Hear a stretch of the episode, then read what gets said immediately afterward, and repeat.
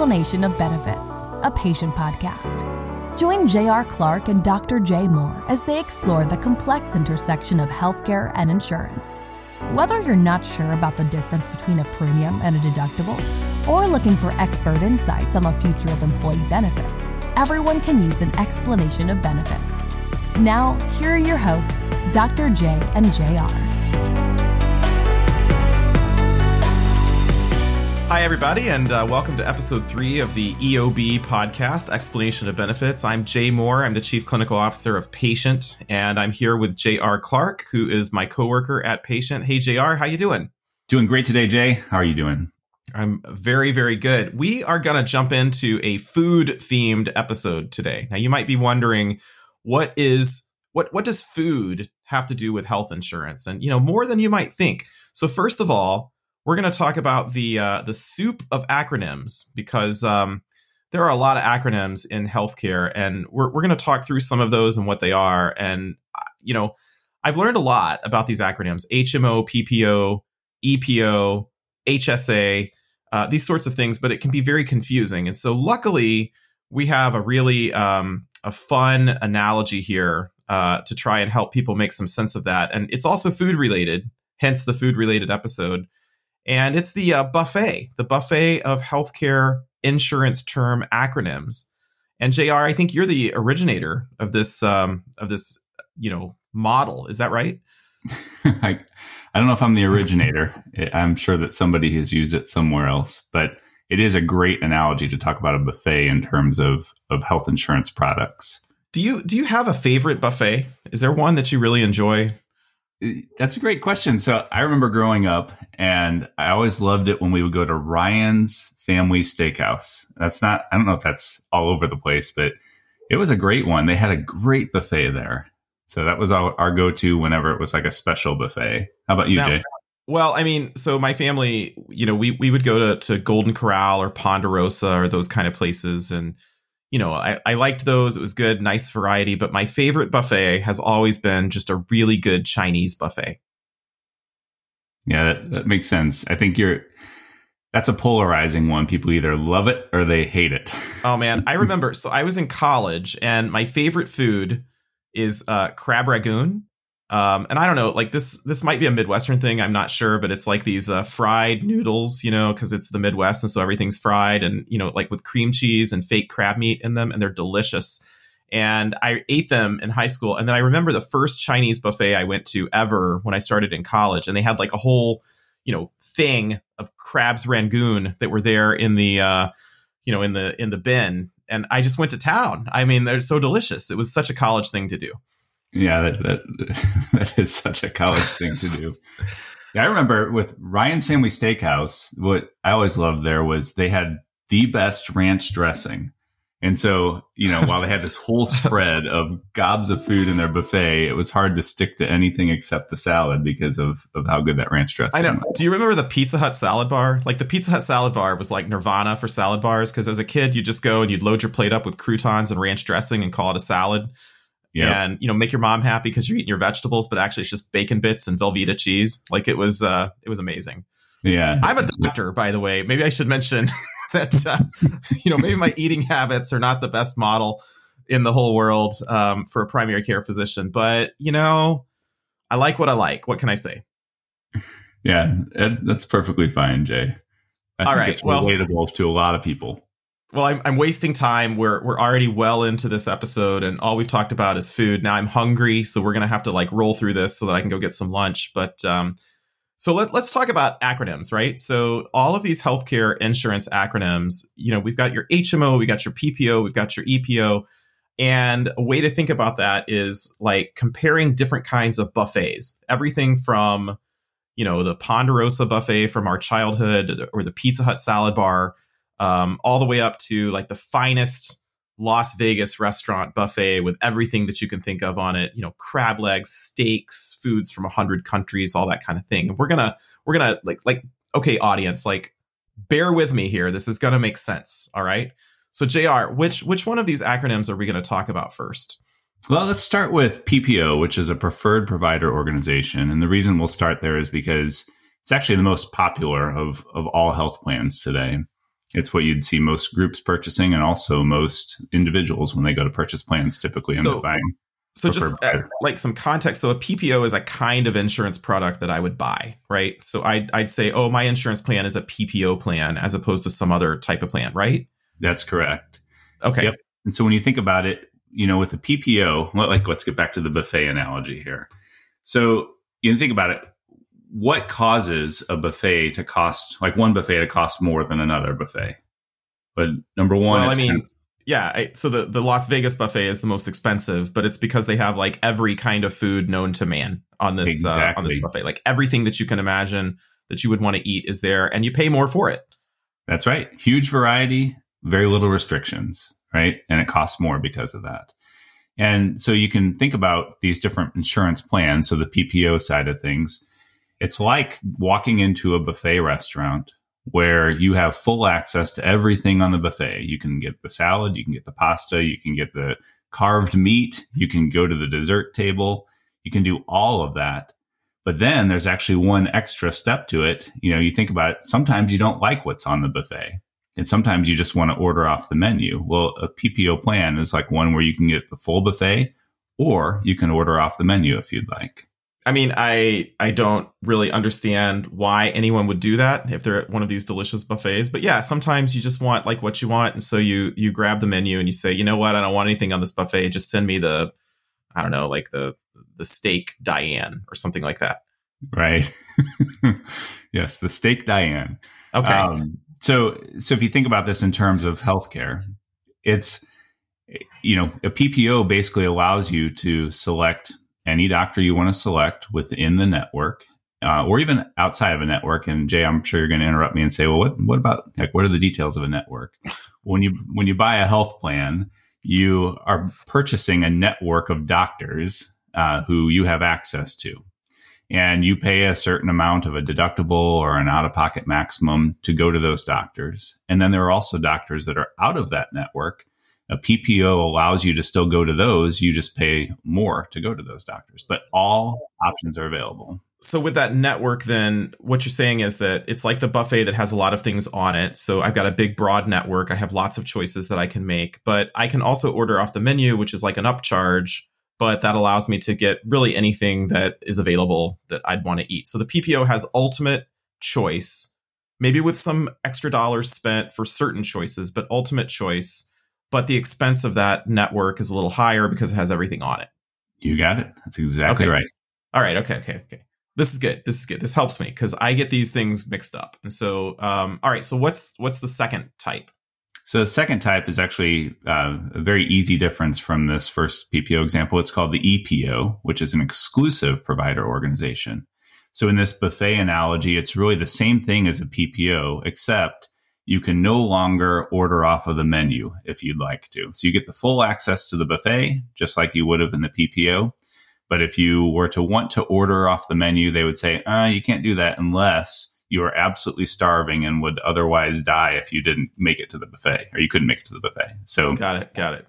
Which has Yeah, happened so- to me. So I I I get this. yeah, so so putting it in medical terms, you can go to all of the in-network doctors, all the in-network hospitals have all the in-network services available to you, but unless it's an emergency, you cannot go out of network. I see. So the EPO, I think a lot of times is associated with one particular healthcare provider. Is that right? Like what what would you be your um your assessment of how often does an EPO include like, you know, hospital A versus hospital A or hospital B? Yeah, so that that actually varies by market, varies by even even um, kind of segment of business. So it might vary from individual versus small group versus large group in business. So, um, so in some cases, an EPO is really just set up to say, "Hey, look, we have folks that are going and getting care that is way more expensive than it needs to be." And we want folks to instead go and get care that's just as great, but within network. And so they'll keep the same network of providers that they would have had in the PPO, but they just cut out the out of network side of things. And that usually produces, you know, call it two, three, four percent savings doing that in, in some cases on the highest side of things. The second version of it is what you're getting at, Jay, and that's where you take a select number of providers. So let, us say you had three hospitals, hospital systems within a city. And it might be that two of those hospital systems are, you know, great. They perform very well and their costs are substantially lower than the third hospital system. So what some, some health insurance companies will do is they'll say, well, what would happen to the cost if we just trim that third high cost hospital system out of the network here and make our EPO only be you know involving those two lesser cost hospital systems. And then gotcha. you end up producing a substantial savings off of that. You might see a 10 15% reduction in the overall cost when you do that. Okay so a, a ppo is the big broad network. It's my giant buffet where i can even order off the menu if i want to but i'm going to spend a few more dollars to do it. An epo is a more limited network perhaps and I can't order off the menu. So it's uh, you know, maybe maybe not the best buffet in Las Vegas, but still a pretty good buffet. Lots of choices, but I cannot order off the menu. Uh, I have that right so far? That's right. This analogy is the best thing that we've ever done. Um, this uh, this buffet analogy. So I'm I'm really excited about this. Okay. But but wait, there's more. So um, what's the third type of insurance product that we're going to talk about? So next one is the HMO. So that's the Health Maintenance Organization.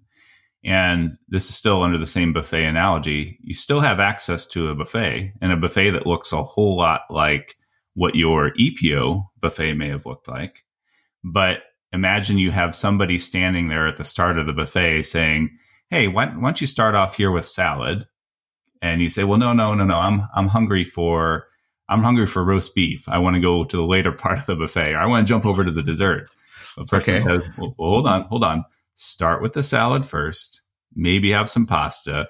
See if you're full there. And if you're not full, then we'll move to the roast beef or then we'll move to the dessert table. Okay, I see. I see how this is going. So I'm I'm now being like there, there's a little bit of a process here. One might even call it a gate that I must go through to begin with in order to get to that roast beef. Is that right? Uh, look at you and your lingo, your health insurance lingo. yes, it's called a gatekeeper plan. So you have a primary care physician who is the point, like the point person, or I guess use uh, basketball terms, it's the point guard, or uh, or football terms, quarterback for all of your care.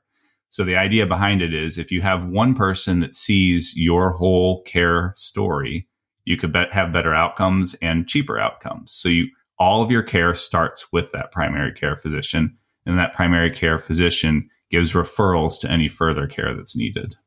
And and to like this could be a good thing, right? Because the healthcare system can be pretty complicated. And so figuring out who it is that I should see and where I'm going to get the best bang for my buck, not only for my money, but my time, like the time it takes to make that appointment and go and see the specialist or what have you.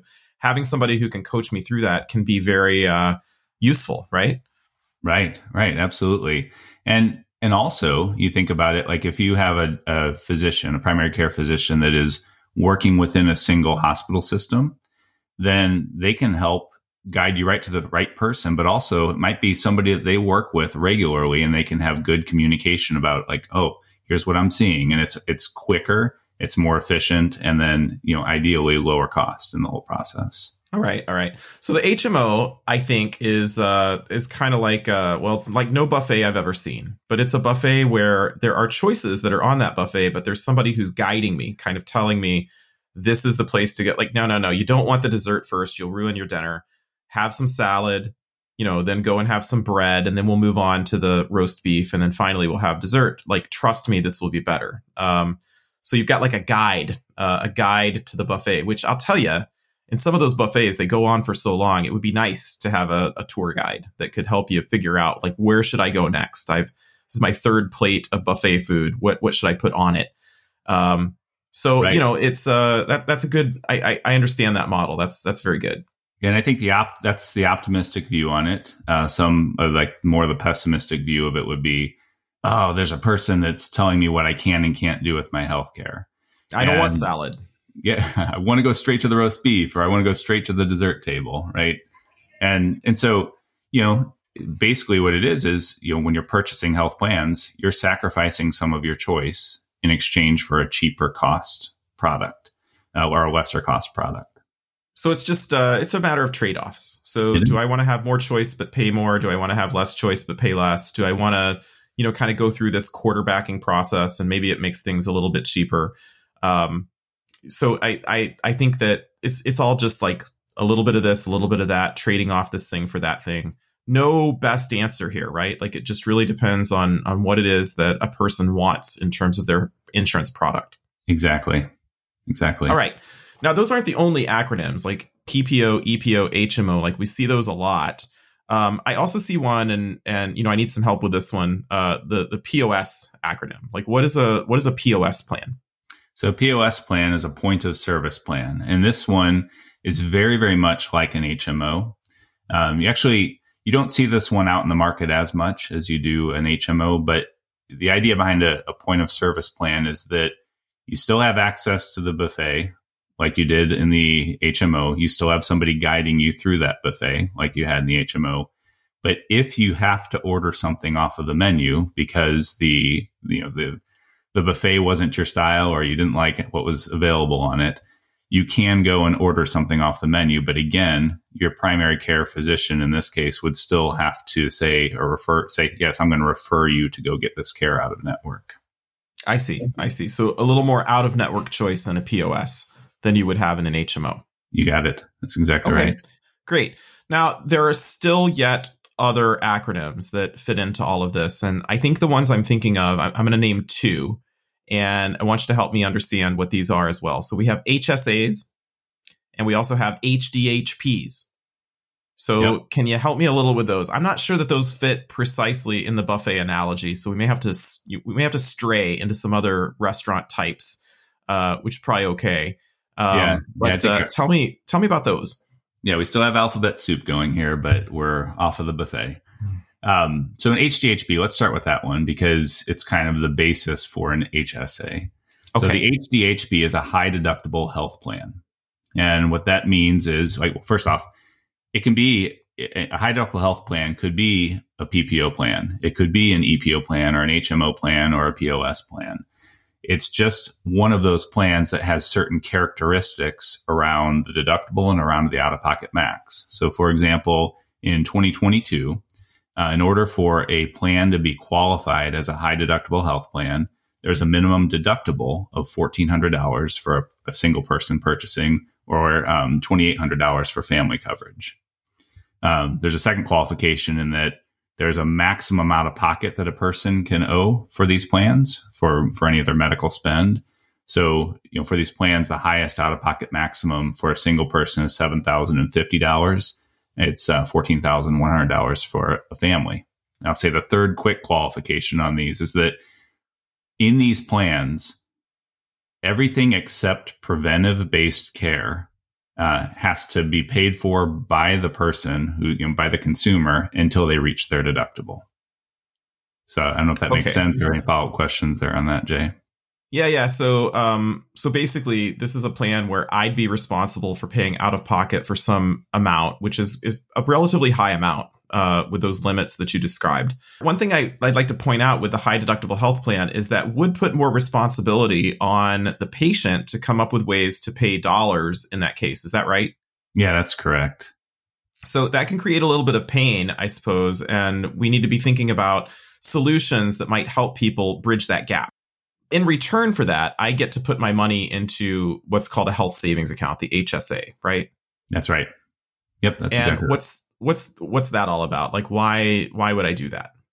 Well, so a health savings account actually is a really uh, key thing with high deductible health plans because you'll hear the term triple tax advantage, and you know what this is basically uh, meaning is that when you put money away into a savings account to spend on health care only when you have a high deductible health plan, it has three advantages from the tax standpoint. So the first is that when you make contributions to that account, those contributions get to be made pre-tax.